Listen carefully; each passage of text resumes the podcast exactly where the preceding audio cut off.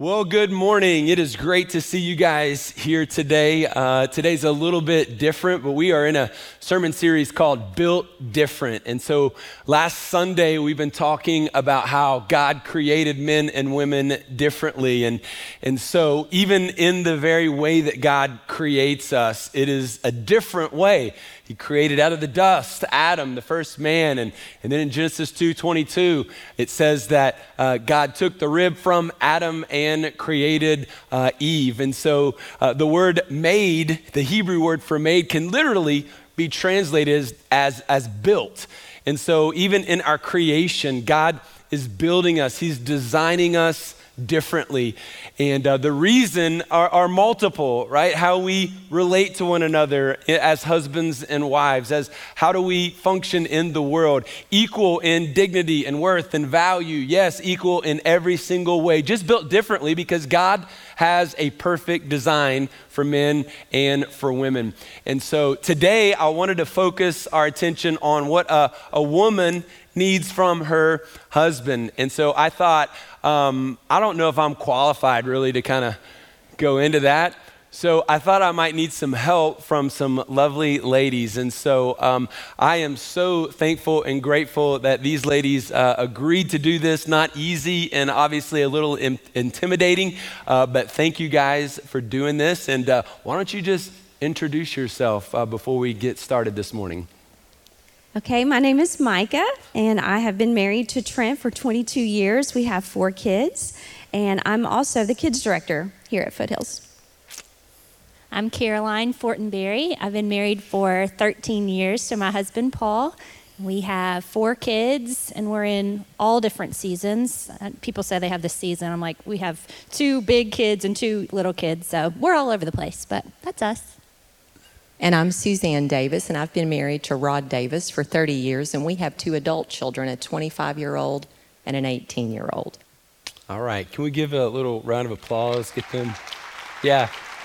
Don't forget to smile while you're out there in, in, in a uh, little warm environment here for you guys. So, we're just going to have a, a conversation today, and we're going to start from a, a book that is uh, from a Christian psychologist named Willard Harley.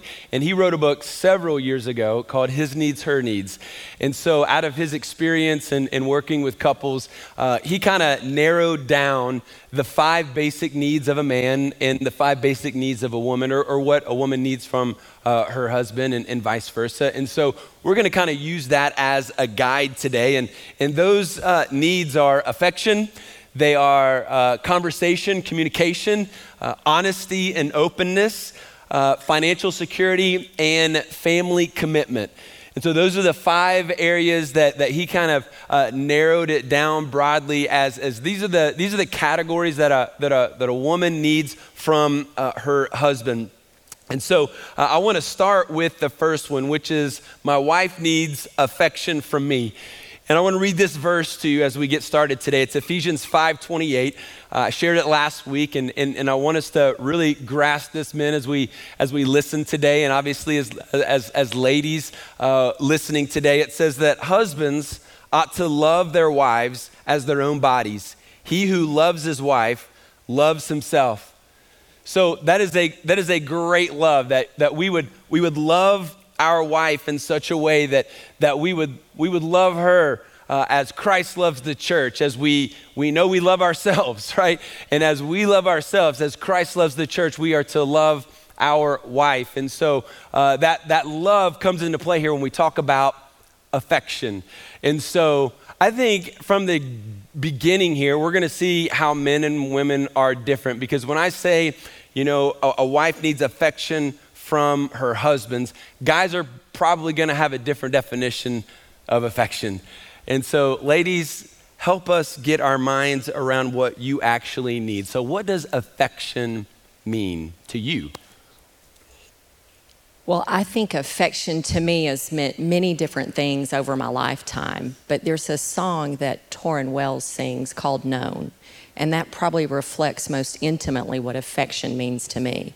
It means that Rod cares enough to look at me in every aspect and understand what is important to me, what matters, what really ma- motivates me to do anything in life. And in different phases, whether I was a mom or a newlywed or an adult or having adult children, um, he's paid close attention to me over the years and related to me in ways that matter. Sometimes I needed a hug, sometimes I needed a helper.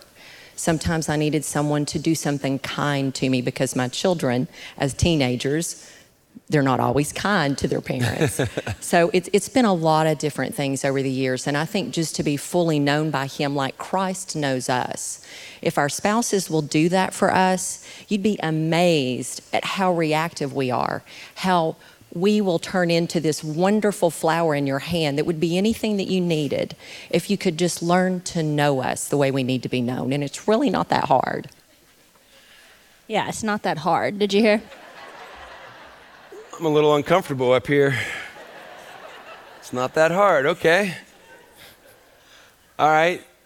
So, Caroline, elaborate. You know, what, what for you, in, in what ways does, uh, you know, do you experience affection? Yeah, I, I love what you said is different in different seasons. Totally true. So ask your wife, first of all, how, how, she experiences affection. But for me, my top two, it comes from the five love languages. If you're not familiar with that, it's been so helpful for me to know myself and my husband. But my top two are quality time and words of affirmation. So when my husband, and this also applies to friendships too, these two, but when my husband um, sets aside time to just spend with me, whether that's us just being being funny and laughing and looking up ridiculous videos, or if that's, you know, having intentional conversation about like our dreams and our concerns, our feelings, like whatever, or if it's just like check ins, um, those those really matter that quality time together. And then the words of affirmation he has the ability to to put wind in my sails with his words or to take the wind out and he is a great husband. So he really you know puts wind in my sails for the most part. But after this he's going to be the first person i'm looking to right? Like and I, I, hope his words are great job even if it's not you know but he that uh, that is how i feel affection and experience affection in, in those two ways for sure. Yeah so love languages quality uh, time um, physical touch um, there is acts of service, words of affirmation, and then receiving gifts. And so that's from Gary Chapman, Five Love Languages. You're probably familiar with that. But, you know, it's funny how we might read a book, you know, several years ago or hear something about it several years ago. It's, it's funny how we get, you know, sidetracked and forget those things. And we, I think, have to come back to some of that basic stuff often in our marriage. Uh, Micah, sometimes, you know, you've got men who were raised in a family who weren't really um, in a family that showed affection appropriately, right? And so they're, they're now in a relationship with a woman that's like, show me affection. And so sometimes men are lost on that. What would you, what would you say to a guy who's a little lost on that? Yeah. Well, and I understand that it could be hard for men to show affection. It comes more naturally for us. Um, but I, it is so important to women. Um, and it's also a very different definition than how most men are going to define affection, like you mentioned. Um, affection and sex, I'll just go ahead and say, are two different things. They're not on the same page, they're not even in the same book, okay, guys? So, different definitions. Um, and then I will kind of jump off of what Caroline said of like, know what your wife's love language are, love languages are. Know your spouses, your kids' love languages, and start there. Most people have one or two, that's how they receive, and generally it's how they give love and how they show love. So find out what your love languages are and, um, you know, start there. Some women have all five, and they do change because we like to keep you on your toes. Yeah. Um, but I would, I would also just add there, like, if you're a father of a of a little girl or a you know have daughters you have to figure this out. If this is hard for you, um, it is so important that you are showing the appropriate amounts of affection to your daughters because it's not that we get married and we instantly crave affection. It is how God designed us. And so little girls are craving that as well. And they need that. Um, if you're single and maybe dad's not in the picture, um, you know, and I know you know this, but find, you know, safe men that you can, that they can show appropriate amounts of affection to little girls because they're going to find it somewhere. And so we Yeah. want that to be a safe place where they're finding that affection. That's great. Good. Okay, so that's affection. And so the second area is my wife needs communication from me. And so um, there's good communication, there's bad communication. Uh, talk to me. We'll just stay with you, Micah. What, what's bad communication kind of tend to look like? We have several examples. Yes, so this is just my example. we this is just an example one. Um, but and this might be different for your wife, but for me, like bad communication would be putting something on our shared calendar and then just assuming that I know what's going on. Yeah. Right. That's that's bad communication for me because A- asking for a friend here. yes. Um, you know, communication for us is that verbal attention. And so when you're just using technology, which is a blessing and a curse, right? But when you're just using technology to communicate, like that is not verbal attention at all. So just talk, communicate. We do generally genuinely want to know what's going on in your life. Yeah.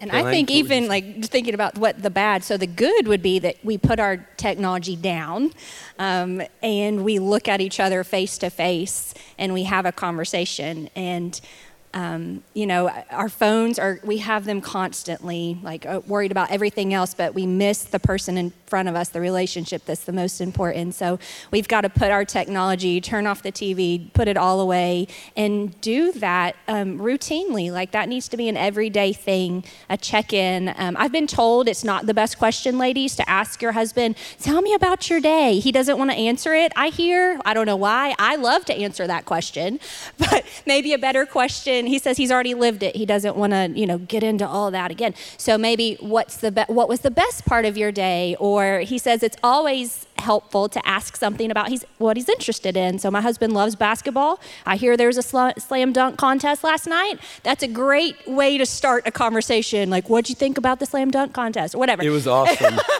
Did you see it? Oh, man. So good. but we obviously crave more than that, right? You don't have to stay on the slam dunk contest, but that's a great that's a great way to love your husband and then there he's more open to having those conversations like what's actually like what's going on um, you know, what are you thinking about or what do you feel about this? But um, yeah, so devices down and open-ended questions. I think those are two very helpful ways to communicate. Yeah, I think open ended questions are, are key because how was your day? My answer typically is, it was great, it was good, you know? And uh, that's not really uh, leading to, uh, you know, what a wife really wants to hear. And so kind of getting, getting that open ended question is huge. Okay, so uh, when a husband doesn't do a really good job, Suzanne, communicating, and you got some wives out here who have a husband who is pretty short and sweet with his communication. What would you say to her? How can she help that environment? I think you just have to keep coming back into them in new ways. And your sons will be the same way. So this applies to your children as well as your husband. And men just don't come across communication naturally. So I think you just reach out to them on a regular basis, ask them questions, continue to ask the right questions ask for help i think that's probably the key sometimes is if you see effective communication going on in other relationships gently kindly and how you deliver this matters a lot. Bring a mentor alongside them maybe without them even realizing it. Going to dinner with other couples who interact well sometimes that's a subtle way of doing that. Um, putting your children in friend groups where they're around other young men who do communicate well you know, no two children are the same, no husbands are the same. So, what works for one may not work for yours, but continue to try. And your attitude matters probably more than anything because we can destroy when we criticize. Hmm. And we want to be slow to do that. And, and that's our first nature to want to do because we're being heard. Our spouse isn't communicating well with us. So, it really matters, you know, how we approach them with this. So, be sensitive to that. And I'll always have to tell myself, constantly because I'm a type A personality. Be slow to speak, quick to listen to hmm. what they're saying about what matters to them. And sometimes you'll be surprised at what happens. That's great. That's good. And and I think for for men out there, this is one of those things where you're actually serving your wife when you suck it up and talk. You know? So it's like a lot of times we just get frustrated with the questions and the details, and I just stop it. I just want to watch. I just want to, you know, chill.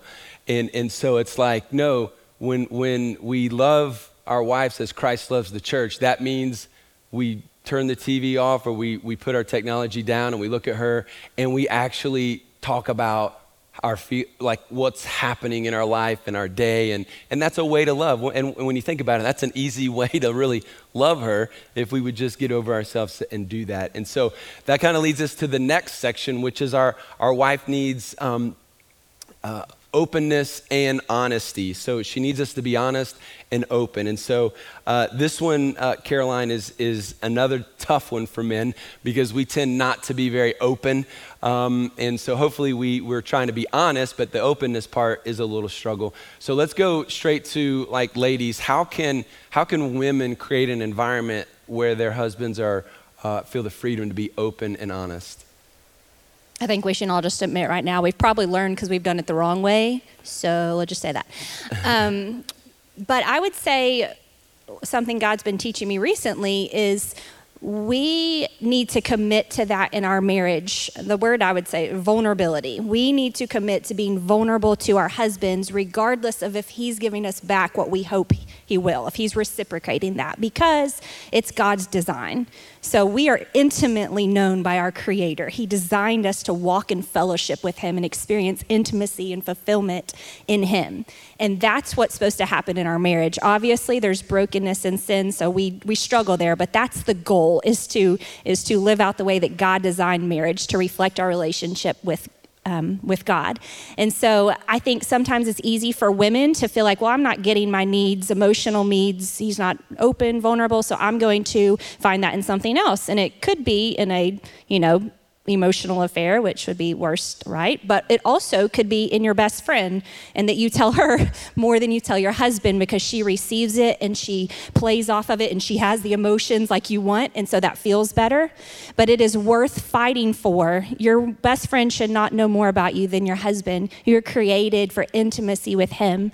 And so um, that, that'd be number one. And then the, the second part I would say is when our husbands are open and honest with us, that we don't um, criticize or try and fix it. Or his feelings that don't match up with what we think they should be or nag or that just shuts him down. And we've all done it and we need to apologize every time because that shuts him down and that's not your goal. You want intimacy.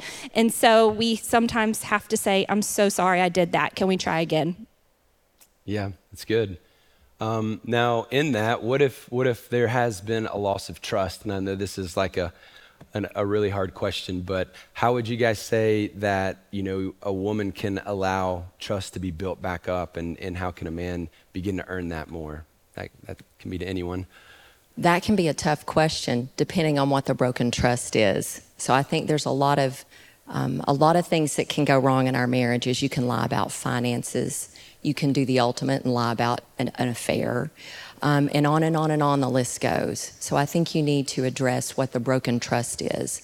And then I think there has to be a willingness at first on the person who wronged you.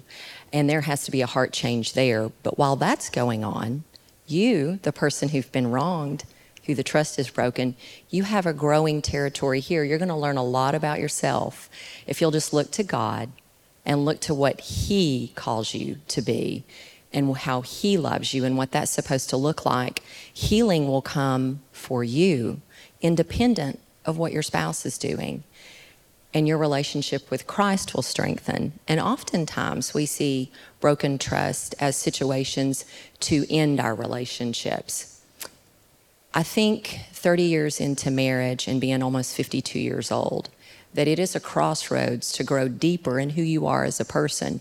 And it's more about the person who's wronged, maybe, than it is the one creating the wrong. Because it's only in the fires in life that Christ grows us. It's through walking through that fire that we grow as individuals in Him and we're refined and we're up on that potter's wheel, letting Him mold us when we can't mold ourselves. Mm. So it's really hard stuff going on. And if you'll let God do what He needs to be doing in you and not try to manage what's going on in that other person, because only God can do that. And only that person has to want repentance and change. So you have a lot of work to be doing on your own and just keep looking to God. You know, stay in constant prayer. I've talked to a lot of women over the years, um, leading in the youth and having other opportunities in front of me. And I, I think the best thing you can do is just crawl up in the arms of God when trust is broken and you need to, and let Him walk you through the fire, pray your way out of it, and remember who you are in Christ. That's good. And I think, you know, for, for maybe a man who's broken that trust, it is important that there is real, true repentance there. Uh, you know, when you say you're sorry, it's not just, I, I said I, I'm sorry. You know, it's like, no, there's like a brokenness within you. Like, okay, I'm, I'm repenting first and foremost to God and, and, and I'm receiving his forgiveness. And then I'm, I'm, I'm, I'm extending that to my, my spouse, you know, whether, whether it's a really, really deep issue or, or even just in a small blow up, uh, you know, I'm really sorry for that. You know, those kinds of things are, are huge. Um, let, us move to the, the next one. The next one is my wife needs me to provide financial security. And so I wanted to read a verse here. 1 Timothy 5 8 says, If anyone does not provide for his relatives, especially for his immediate family, he is denied the faith and is worse than an unbeliever. And so, as a husband, we feel that pressure. We are, we, we're called to, you know, support financially and provide uh, for our, fi- our family. And so, uh, how can uh, you know, when, when we look at this as, you know, from your perspective, what, what does it really mean to be financially secure in, in your all's eyes? It doesn't mean that you need to be rich, if that's what husbands are wondering. I don't know, maybe that's your first thought. It does not. It, it means that we need to know that there is a plan there is a there's a vision for how we're going to use the finances that God has given us and that we are a team on this plan. So practically a budget, and then not just a budget that's like over here and you like get mad about it because you're not meeting it or whatever, but like that you have a budget that you both are very aware of. That it's it's the there's goals that you have, financial goals, and that you're having conversation together, not just one person saying, you know, well you you spent too much here, you spent too much here. This is what we're trying to do, but it's a well, you know, you know, just back and forth. It's it's a team endeavor, and so I think about sometimes we don't as as women like we want i can only i can't speak for everybody but sometimes we want to we want to stick to the budget but we don't really even know how to stick to the budget because it's an over here thing instead of a um, you know maybe a check-in weekly or whatever that looks like. And so we're afraid we're overspending or we're afraid that we're you know whatever not meeting the expectation. And so just it being a um, a we come up with it together and then we have conversations together about about it. But yeah financial security it does not it just means that you're living within your means and you're working together towards the goals that you have. Um, so and that can be different in different seasons which is why communication is so huge. Yeah. So. So if uh, if a wife feels like her husband's not doing so well in this area how how can she maybe what, what would you encourage her to do? Okay.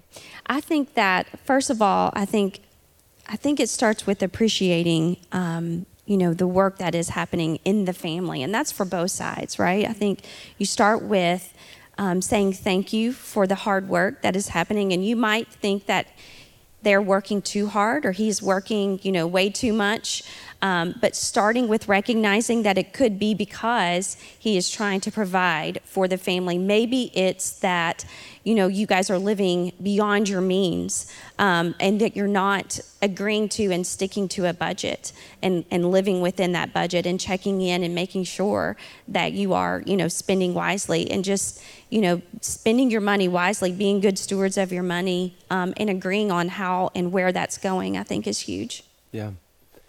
Would you add anything to that? Well, I think one of the things I might add is it's a little unique in our house only because I'm an accountant by trade. So team matters a lot. So sometimes God puts us together with someone who's our polar opposite. And sometimes it's okay if it's the ladies that might lead in the budget area because your husband's leading in another area. You still play team but it might look a little bit different, and that is okay.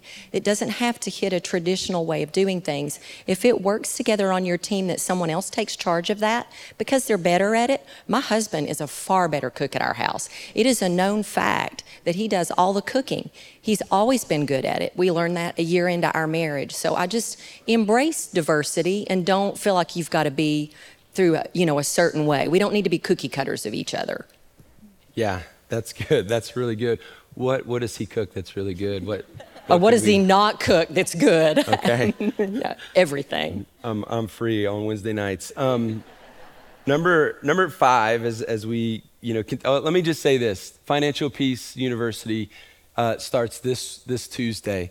And so, as you've heard, there's a lot of communication. There's a lot of same team. There's goals there's, there, there's a lot of pieces that, that fall into play. And as Mike has said, there's usually a, a spender and a saver. And so the differences kind of clash. And somebody who loves Amazon boxes on the front porch and Target and, and who, you know, that could be the guy, could be the lady. And so uh, a lot of us just have never been taught. And so uh, I want to encourage you, if you've never gone through that, it is not just a get out of debt. It's really how to not only manage money, but also build wealth. Uh, once you get to week the, the final weeks. And so uh, encourage you to, to, to, do that. The, the final one is a wife needs me to commit to the family. So this is a this is a big one right? My wife needs needs me to commit to the family. So again in ephesians chapter 5 uh, says and, and you husbands show the same kind of love to your wives as christ showed to the church when he died for her to make her holy and clean. And so, again, uh, as I mentioned last week, uh, men being the, the spiritual leaders in our home, right? So, what, what does that look like? And so, ladies, what, what does commitment to the family really mean? I think commitment to the family means what Caroline said a little while ago you're on a team together and you're making a plan together, not one making the plan and dictating to the other.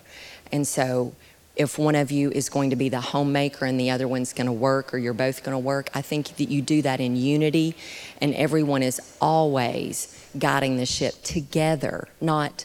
Um, compl- and the wife should submit. We'll talk about that in a minute. So I want to be careful what I say there. Um, but just be very careful about doing it everything together when you commit into the family. If not, someone will feel slighted, and that goes for the children as well. I think that you, as your children age, I can remember our daughter saying things at 10 and 11 years old. And she didn't say it really nicely, but she was really hitting the nail on the head with what she was trying to tell me. And I think that listening to your children is important too because they don't really come with owner's manuals. I really want to talk to God about that one day. They should have had owner's manuals saying to operate optimally, you do A, B, and C, but, but it doesn't happen that way. So I, I think a lot about that, about listening to everyone on the team. That's good. And, you know, we mentioned earlier how you know financially a man really feels that burden and pressure um, and we're really driven by achievement and accomplishment and so that's why we love work and we want to, to, to gain appreciation and kind of recognition from our peers we want to be you know rewarded financially for this work that's a huge part of who a man is and that's why the tension in families a lot of time is i'm, I'm working so much that i'm not giving the attention to, to, the, to the family that I need. And so when you go home and have this conversation, a lot of times it is, well, for a man, this is my dream. This is what I've been chasing, and, and you know, this is what I'm going after. So, does committing to the family uh, mean that a man has to give up his dream? Maybe. um, it means, hey, is that what you wanted? I don't know. But honestly, all of us as Christ followers are to hold our dreams like this mm-hmm. because our dreams are nothing compared to what God has for us. Sometimes they're in line with God's will for our lives, and sometimes they're not as good. They're never better than, I promise. God's ways are always best. They truly are. Not and they sometimes hurt, but they are always best. Mm-hmm. And so, yeah, maybe, maybe you are supposed to give up your dream if it's not what God has for you. I think that is, there's not like a black and white, if you work this amount, you need to quit, whatever. But if you're not able to invest in your family and be intentional, um, pointing your family to Christ, loving them, then yeah, there, there does need to be a change. And for a woman, we have to recognize that is a, that's not like a okay quit we're done. You know that's like a oof, feel the weight of this with him. He he's a provider. He wants to be he he he's loving you that way but also as like both husband and wife are called to raise up the children to disciple them. And so that's going to look different in every family but once again maybe maybe you are going to be called away from from your dream but god's way is better. And i think about in our family this is not the case for everyone but this is our circumstance. Paul did have the man's dream job. Like he he covered ut football. He was at all the practices and all the games. And then when god called us to adopt markel and kiana it was like, I don't think that's what you're supposed to be doing. Like it, he, he's like, I don't think this is what I'm supposed to be doing. It was a together decision because when they got home from school, he left for practice. On the weekends, he was home. He was at, or on the weekends they were home. He was at games, and so there was a, okay, God, like mm. how do I, how am I going to be intentional with now a family of with kids too? And God called him away from that career, but it has been good not always easy, but good. And so I think we just have to hold our hold our dreams like this. It reminds me like when Jesus says to be a follower, to follow me, means to deny yourself. To deny yourself and pick up your cross and follow me. So not just dreams, everything we hold with open hands because we believe God's way is better. Yeah. Okay, so after that, that one hit hard. Um, Micah, so maybe a wife is like, he needs to quit his job and stay home. And, you know, what would you say before she goes and, and you know, throws that at, on him? How, sh- how should she approach that? Like, what's a, what's a way to have a conversation? Because it, it may not mean that he needs to quit his job.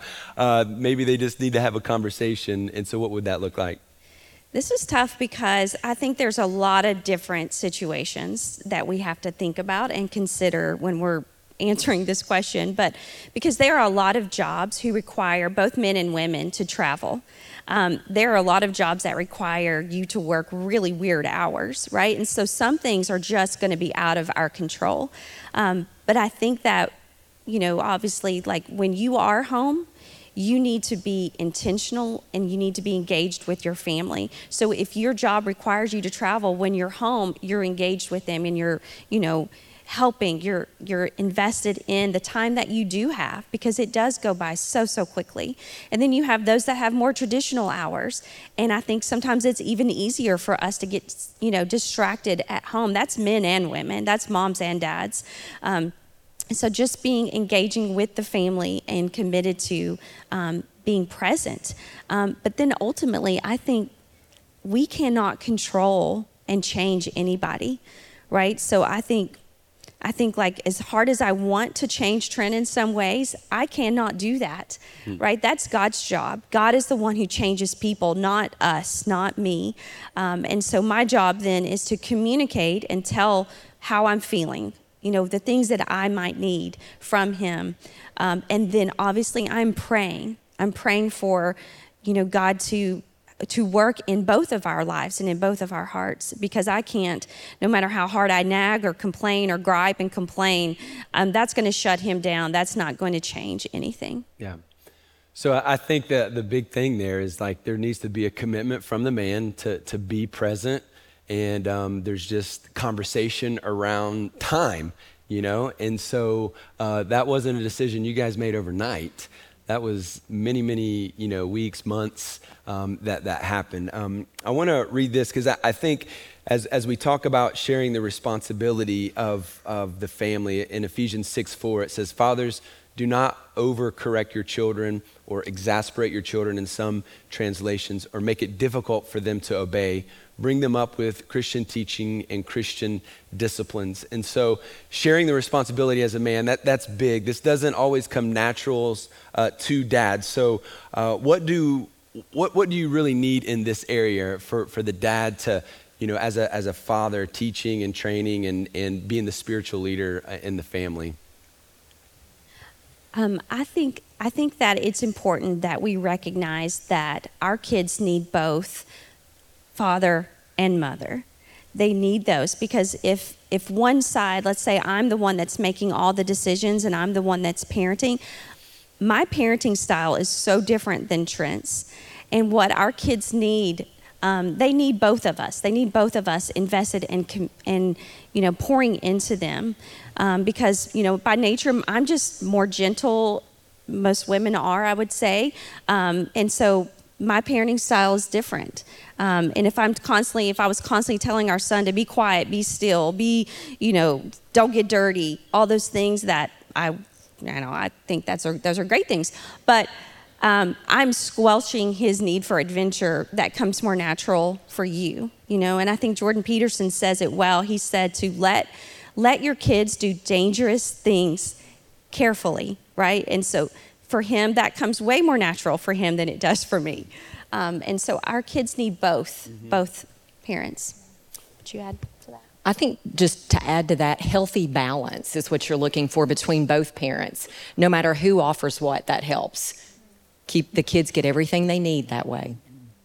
Yeah, and so how, how can a, a woman really encourage her husband to fulfill this role if, if she might feel like maybe he's he needs some growth in this area? And I think all men do, by the way, ladies. All men need growth, e- even even me. And so, you know, for us, it's like just because I'm in ministry, we're not, you know, singing kumbaya and hymns every night before we go to bed.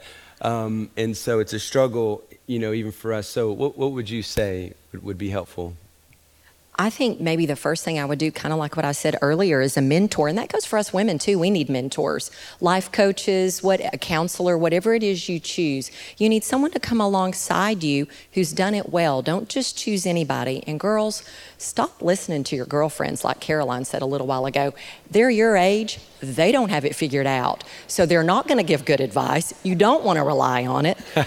statistics say they're going to get it wrong. So I think you need to look to, to God and then look to someone else who's trying to live a godly life that has done it well um, that has been the most benefit to me is let pulling women into my life and this goes for men as well that know what they've done. I've watched what they've done and i see how successful they've been with their children or with getting their husbands to do certain things and then let them teach you how that happened. It may not work the same in your house and you may find you need another mentor or another helper but they're out there. We're, there's women everywhere who are willing to help you come alongside and the men the exact same thing. That's how you you learn to do anything is by getting someone to help you. Quality help. All right, quickly now, what are some practical ways, uh, Caroline, that a man can be a spiritual leader? Quickly, um, let me list them off. Okay, I so okay, so for for for the woman, like our role in in that would be to ask God to help you see and look for who he is. What are his gifts? I love how you mentioned like sometimes your family doesn't fit the normal like usually the girl's good at this and the guy's good at whatever. So I imagine that being a spiritual leader in our home was going to be that Paul Paul sat down with the scriptures and he taught through verse by verse and that's what the spiritual leader is going to look like. that's not what happens. Um, he loves God and loves the word, but he is not a teacher. That's how my brain works. And so I I remember early on in in marriage someone telling me I want you to write down everything that you see and appreciate about your husband and encourage the heck out of him. And so that I feel like has stuck with me. And, and so when I look at, at Paul and his being a spiritual leader in our home, I see like God made him a joyful man, right? And God is the God of joy. God, and Paul brings that into our home, like the joy and the laughter and the fun that he brings into our home. He is setting the culture and leading, leading us um, towards God. And so he's a question asker. He asks our kids questions, and and not just you know not just what have you been reading in your Bible. That is a good question, but tell me you know tell me what's been going on. Tell me about basketball practice, and then leading that in a spiritual way, and and having spiritual conversations with day to day activities. And so yeah, as women, I think our role is to stop looking for everything he's not doing or what you think he should be doing and to speak life into him, how God has uniquely gifted him. Speak into that, encourage it, and, and he will want to keep growing and he will grow because God's committed to that and because that's how the Christian life is. Like God grows us and we take steps and we grow. And so, yeah, focus on strengths. Good. good. And right? so, as the man's the spiritual leader, you know, the one area I talked about last week is just submission. And so that's a that's a word that a lot of times um, people get hung up on and stuck on. And so close us out with with what that really looks like for a woman. Yay! Okay, so the In thirty word, seconds. thirty seconds. Um, yeah, the word submission can leave just a bad taste in our mouth, but I think it's because we don't know how to define what marriage is, and it's so important it's so important, guys, that we understand the, the, biblical worldview of what marriage is and how God defines that and how God sees that. Um, it is a beautiful picture of Christ and the church, and it's a mutual submission. And so, in a marriage, it is mutually yielding to one another. And when you truly do love someone, you are going to submit to them. Um, you know, equally, and it's going to be, it is a beautiful thing, and you do it over time and in many different ways. Um, different, different ways, and it lo- looks and feels like maybe, maybe in finances, it's like, okay, I don't know, as you're really wise in this area, so what does that, you know, what does that look like? And so it's the, it's, it's a guy doing that, and then, you know, vice versa. And I think, I think where it gets blown out is when people abuse or misuse the scripture and make it, you know, turn it into an authoritarian type role. And that's authoritarian role is not not what the scripture is calling us to. And and so ladies, thank you so much. You guys did so good. Can we give them a round of applause?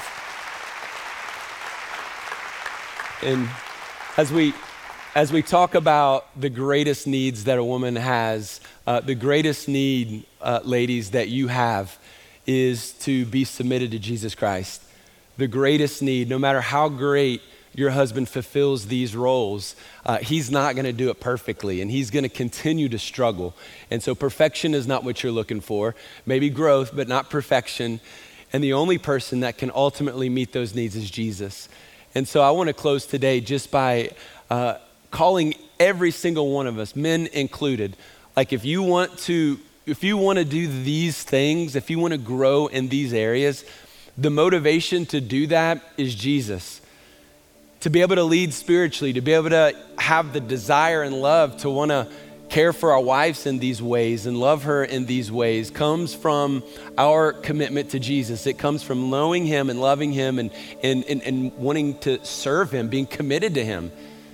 Christ died on the cross for your sins. He, he died not just so that you could be a good person, He died so that you could be saved, redeemed from your sin, and have a relationship with God.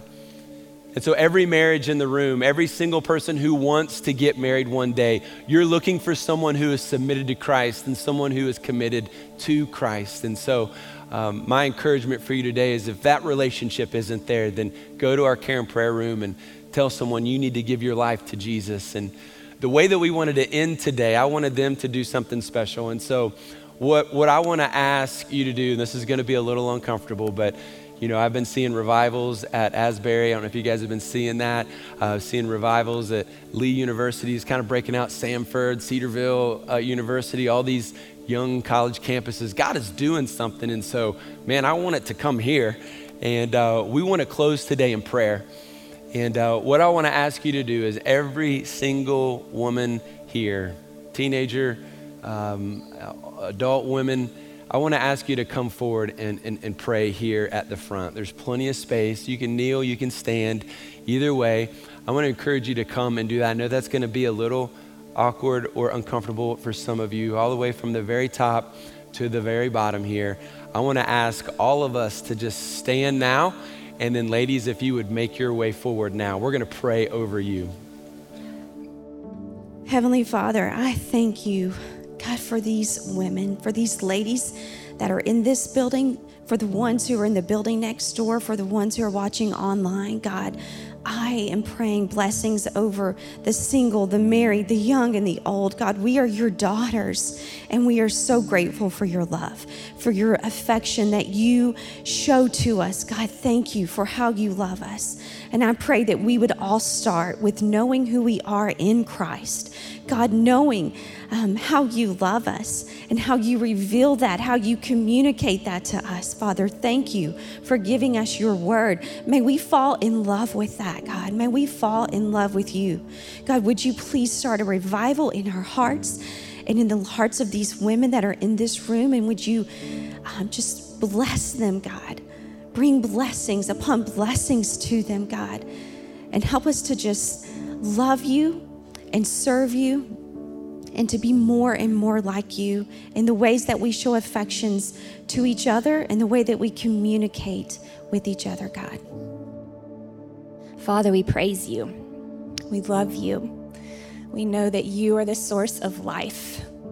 Father, we confess that we try and find that um, fulfillment and satisfaction in our husbands and our children and our best friends in so many different ways. God, we confess that and we don't want it.